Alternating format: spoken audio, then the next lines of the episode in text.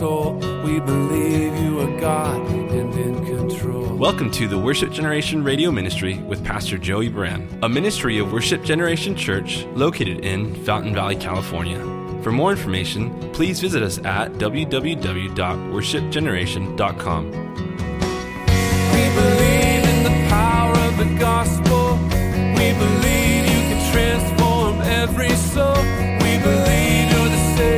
Now let's join Pastor Joey as we study through the Bible. Let the nations be glad. All his saints rejoice. And let the people sing praises lift their voice. No big shoes to fill there, right? I'd like to fall on the heels of Moses. That's what Josh was getting ready for. So I bring all this context because these people are, they were men and women of faith. And they didn't, they might have been discouraged. They probably were. They might have been exasperated. They might have been affected by unprecedented things like who's ever seen serpents biting everyone in the neighborhood? Can you imagine if you woke up behind and just like, wow, man, you know, like, go back inside, there's serpents. Like, when did that ever happen? Like, we just got past, we just finally, after three decades, figured out that, you know, people really did gag on the quail, rotted right between their teeth. Oh, that really happened. And then you wake up one day and the people are murmuring and there's serpents. That's unprecedented. And people were discouraged. Very discouraged. People who are going to perish in the wilderness, maybe still that last group of people over 20 not entering in, but also young people or people that were under 20 but drew for 38 years in the wilderness and they're discouraged. It's like, man, why my generation? Why? Gosh. Like, I'm gonna, by the time I get to the promised land, I'm gonna be too old to enjoy it. How many ever thought of that before? Not you younger people, but you know. Like my dad said, you know, Joe, once you finally pay off your house, like you can't even live there anymore. Life isn't about fairness, it's about who's on the throne, like the song we were singing, the last song, and what we believe and how we trust and believe in the Lord. They were very discouraged. In fact, they were discouraged in their souls, we're told, that in their very souls, they were discouraged on the way. So I think it's important as we think about this to, to not think it's that unique to be discouraged or exasperated or frustrated. And the ultimate discouragement affects the soul. Like David, all those Psalms, why are you cast down, O my soul? And it's not that we ignore the reality of these things, of the human emotions and what we go through with frustrations or anger or sadness or sorrow, grieving with loss of loved ones and all these different things, frustration that we lost our jobs and people that deliver products own the world now. Like, what can you do? I mean, you see the frustration where all the small businesses, 100, 100,000 small businesses went out of business in America this year. And people that are super rich got richer in many cases. And people are like, who's going to take care of the small businesses? I don't know. And we don't need to worry about that. There's different breaking points for different people. I'm not saying those things don't matter, they do matter. But in the end, God's working on eternity. And He's working in our lives. And it's important that as we approach breaking points and have been through breaking points in life, relationships, jobs, school, everything, that we're framing it with the eyes of faith. It's okay to recognize discouraging circumstances, but it's very important to stay in the moment and trust in the Lord in that moment. That's why Jesus said, Don't worry about what you're going to eat or drink or wear. Sufficient is the trouble for today. And so we're reminded just to stay in the moment. God clothes the lilies of the valley, He feeds the birds of the air, and we're trusting Him to raise us from the grave. We're trusting Him that when we breathe our last, that we're transcending dimensions under the blood of Christ, and the Good Shepherd's coming for us. We just sang that song with Jack. Yea, though I walk through the valley of shadow of death, you prepare a table in the presence of my foes. And surely goodness and mercy will follow me all days of my life. Psalm 23. We're, we're believing Him for that. So if we're believing in Jesus to defy the laws of the universe, the physical universe, time, space, and matter, to raise us from the grave, He's got this. So it's important that we continue to stay in the moment and frame all that's coming our way through the eyes of faith and put, put the mistakes behind us quickly and reload with faith for what's in the moment and what's in front of us around the corner. That's what we, we, we must do. That's what faith does. Because faith believes all things, hopes all things, endures all things, like love does. And our faith is a, we overcome by our faith. That's what we're told. And so our faith in God's word, our faith in his promises, our faith in his love for us, proven on the cross, and we trust in him, and he's going to see us through it. It's not unusual to be discouraged in difficult times. And again, talking to pastors, particularly in Russia, and just getting updates from Russia, there's been a lot of discouragement for them. There's a lot of discouragement for Russian citizens. There's a lot of discouragement for believers and citizens of the world right now, all over the planet. Can you imagine living in London right now and not being saved? How exasperating things would be in the UK right now. I've been to London, I've been to England many times, and I coached the British team in 2011 at the World Championships, and I just, God's got them on that side of the pond, He's got us on this side. So don't be thrown up by discouragement, but don't let it stumble you into complaining against the Lord. Don't let that happen. We have to, it's okay to recognize it, but we have to strengthen ourselves in the Lord. That's the positive. Then it says also that the people spoke against God, Moses, and the manna in verse 5. Wow. That's the hat trick. When you speak against the leadership that's called by God, when you speak against God Himself, because sometimes people just blame the leadership when they're really mad at God. Like that happens a lot in ministry. You learn that as a pastor. They're not really mad at me, but they're mad at God, but I represent God, so they're going to tear into me. That, that's very common in the ministry, in case you feel called to ministry. Um, guilt by association, right? And but then it's not enough to that they're they are blaming God and Moses so at least they've moved on from because we've seen them blaming Moses before, right? Moses and Aaron. Now, like, no, we they go together. We're blaming Moses and we're blaming God. It's all out in the open. And on top of that, here's where we really cross the line. Let's curse the manna. Wow. You know, some people when they melt down, they really melt down. And when you're cursing manna, that's like it's pretty raw and open right there. Moses, the leadership, God Himself, and the manna his spiritual sustenance for them, which really speaks of Christ. Because again, Jesus said, Your fathers ate manna in the wilderness, but I'm the bread of life that comes down from heaven. And he said, Your fathers still perish, but I'm the bread of life. And he that eats of me will have everlasting life. So the manna speaks of Jesus, just like the rock that the water came from speaks of Jesus. So, in a sense, they're, they're blaming Moses, the Father, and the Son. Right here. Wow. We don't want to do that. See, this is the negative. Okay, so they're discouraged. We understand that. We all know what it's like to be discouraged at any time in life, but particularly in 2020. But now they're speaking against God, Moses, and the manna. It's a chain reaction. See, if we don't frame disappointment and discouragement and things that exasperate the soul, if we do not put the optic on those things through faith, if we don't set those before the throne of God with the promises of God and the Word of God, there's going to be a chain reaction and we're going to go we're going to we're going to slip from discouragement into a deep despair. And some people never come back from that. We can go into a slew of response to where frustration becomes total despair. And ultimately where despair runs its full course you know where it goes? Unbelief. That's the end game of despair is to come to a place of unbelief. Where you choose to embrace despair and bad events and circumstances over the promises of God that triumph over them.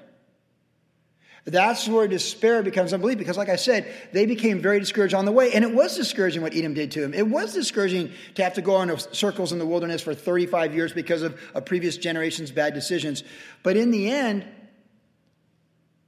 each person must decide to live by faith in their timeline, in their journey, in their circumstances that affect them individually, their household, their community, and the world around them, and their timeline. And it's important that we, we, we be aware that that despair does not give way to full on despondency and then just drop right over a cliff into unbelief because that's, that's the sin. The, the ult- because again, Paul despaired of life. But he didn't go from being despaired of life over the cliff of unbelief. Like Paul never came to a place in his despair and heartache that he's blaming God, cursing God, cursing manna, and just saying it's over with and it's doom and gloom and there's nothing left for us to do. Paul always was like, even in his last letter, He said, Hey, no one stood with me, but the Lord stood with me. And the Lord delivered me from the mouth of the lion. He will always deliver me. To the day he was executed, I'm sure Paul was triumphant in his faith right to the last moment. Because he had a conquering faith, and we're more than conquerors through him who loved us and gave himself for us, we're told in the Bible. We don't want to curse God. We don't want to curse the leadership. How many people have cursed church leadership this year? How many people who look to man, or women, men and women, in usurping Jesus Christ in their life all this time, where are they now? How many people don't go to church because they curse the manna?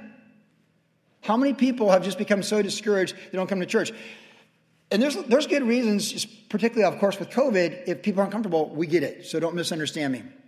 I live with a nine year old now. I'm very much aware of that, all right?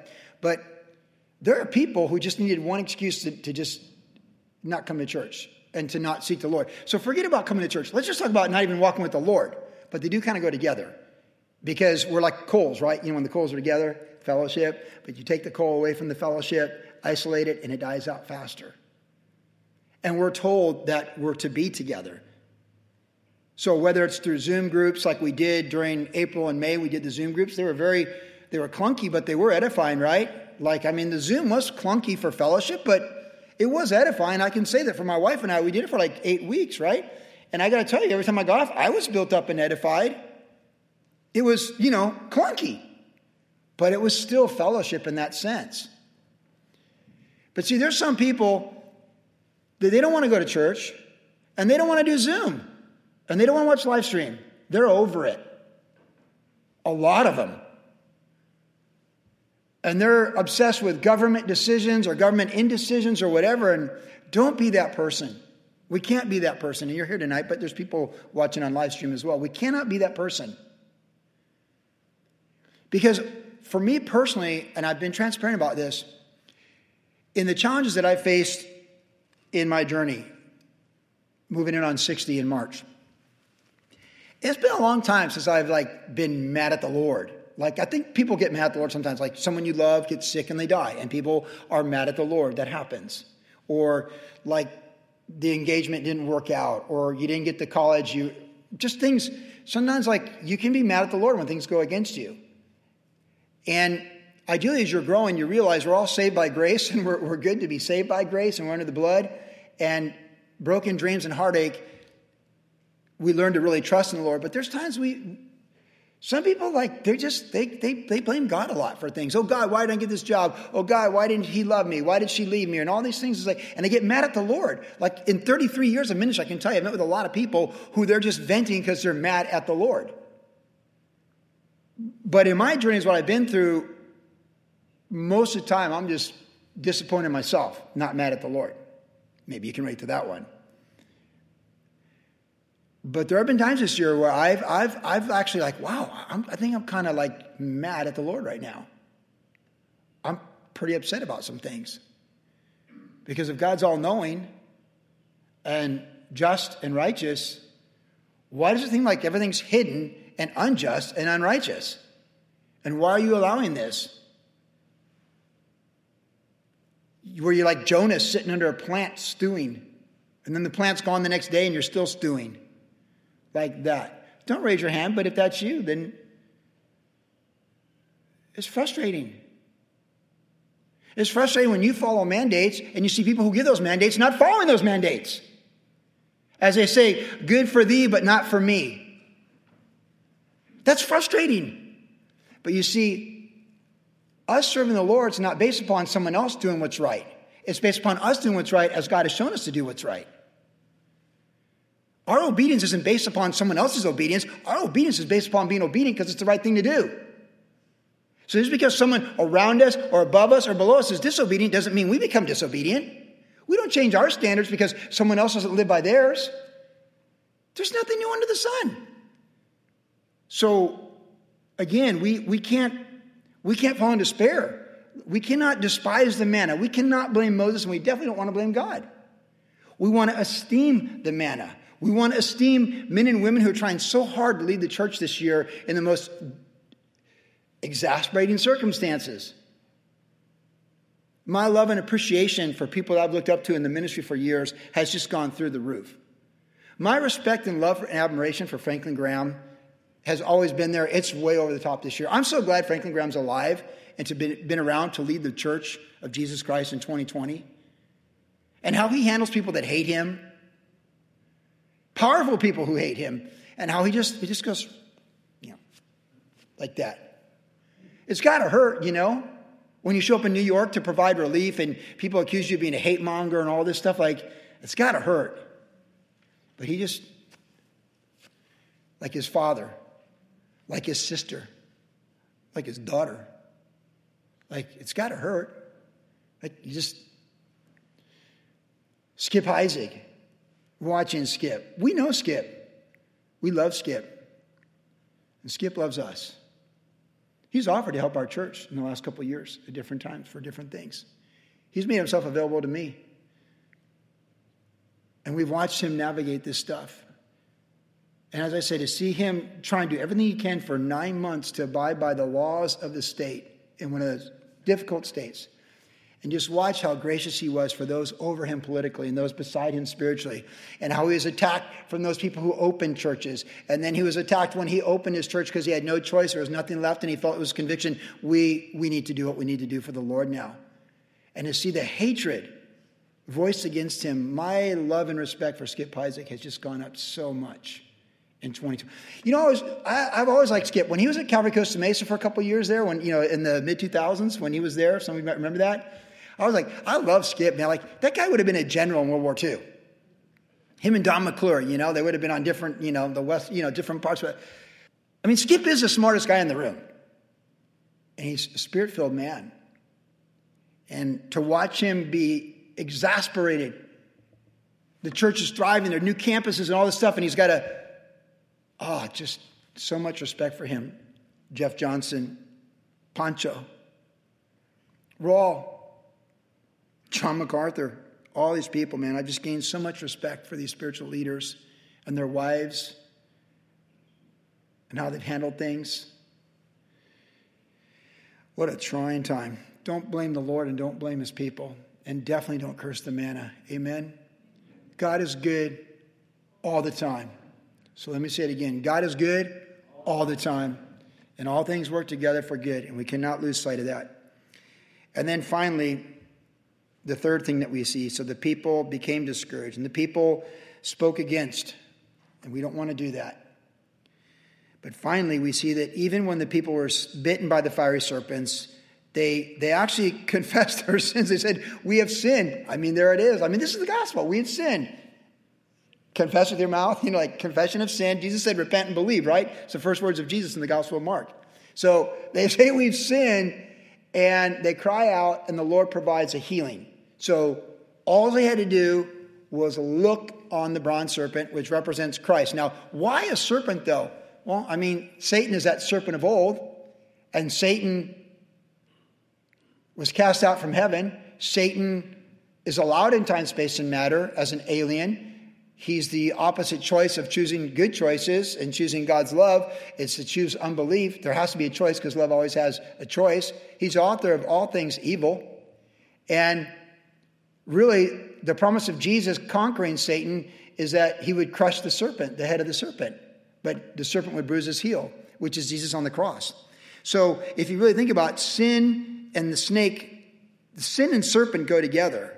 And Jesus on the cross is the Lord has laid upon him the iniquity of us all. So, Jesus on the cross is not so much beautiful Jesus teaching the children, let the little children come to me, or teaching the Beatitudes, or glorify the Mount of Transfiguration. Jesus on the cross is us looking like a snake because he's dying for our sins. There's nothing pretty about the cross.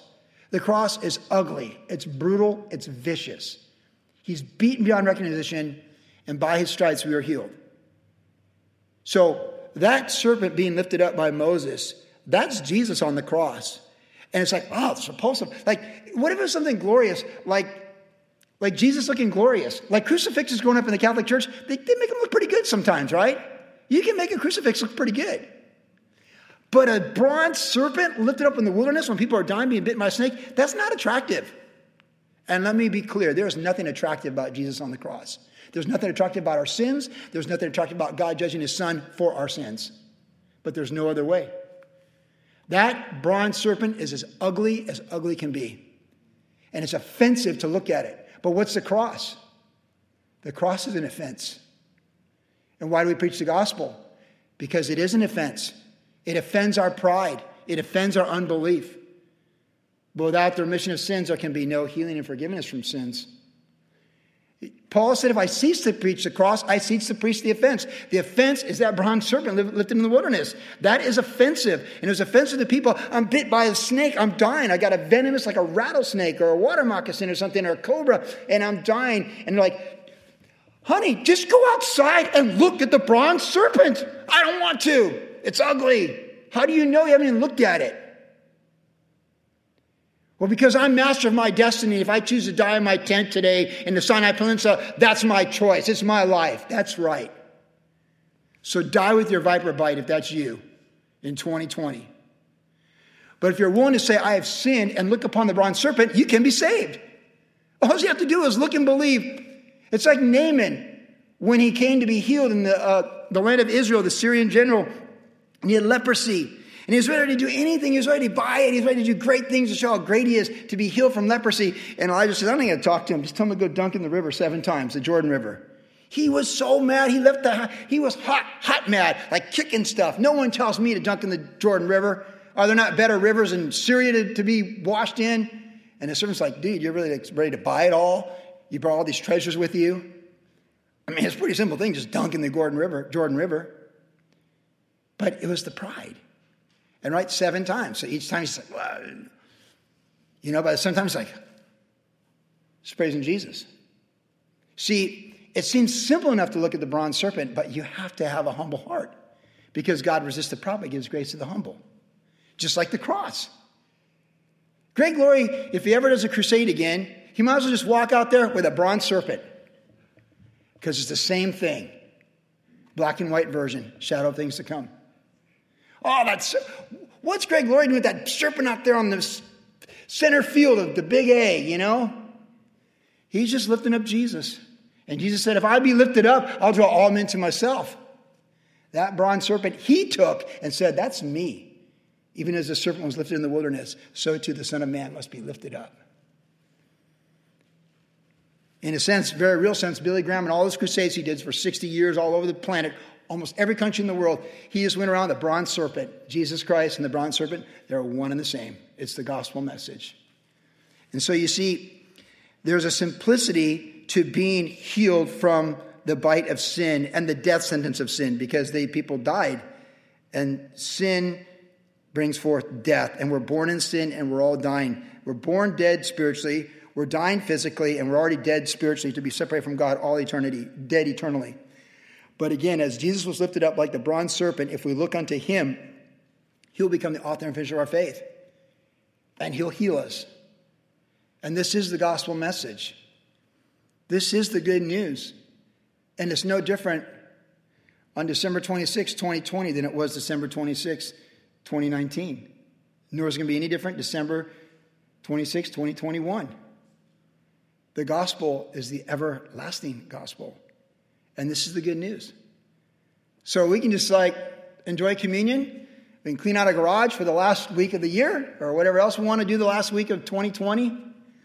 We can close it out because this is good news. All we have to do is acknowledge our sins, confess Christ, look upon the bronze serpent, Jesus on the cross, and be healed and go forward from that in victory and life. That's what we want to do. So you see, the people were discouraged, but the people of faith, even though they're discouraged, they they still have faith and they press into the Lord. These people, they loathe the spiritual things. We do not want to loathe spiritual things, and we just want to look to the one who's lifted up on our behalf, who brings our healing in all of our best moments, which are still filthy rags, we're told by Isaiah the prophet, and our worst moments, which are worse than we ever want them to be or admit that they really are.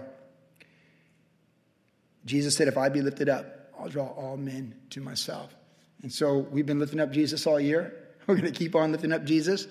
And we're going to lift up Jesus till the trumpet sounds. That's what we're going to do. And we're going to do the best we can to grow and learn from all the exasperating, unprecedented events that affect our life in whatever timeline we're in and whatever experiences we're facing, we know that He's going to see us through. So be encouraged, worship generation. Have faith and confidence in Him. You've been listening to the Worship Generation Radio Ministry with Pastor Joey Buran. If you would like more information about the ministry of Worship Generation, visit us online at www.worshipgeneration.com, where you can listen to the podcast of today's entire message. Worship Generation is located at 10350 Ellis Avenue in Fountain Valley, California. Our service times are Saturday evenings at 6 p.m. and Tuesdays at 7 p.m. And also follow Pastor Joey on Instagram under the tag name at Joey Buran. Thanks for listening and God bless. Not ashamed of the gospel. Not ashamed, not ashamed of the one I love. Not ashamed, not ashamed.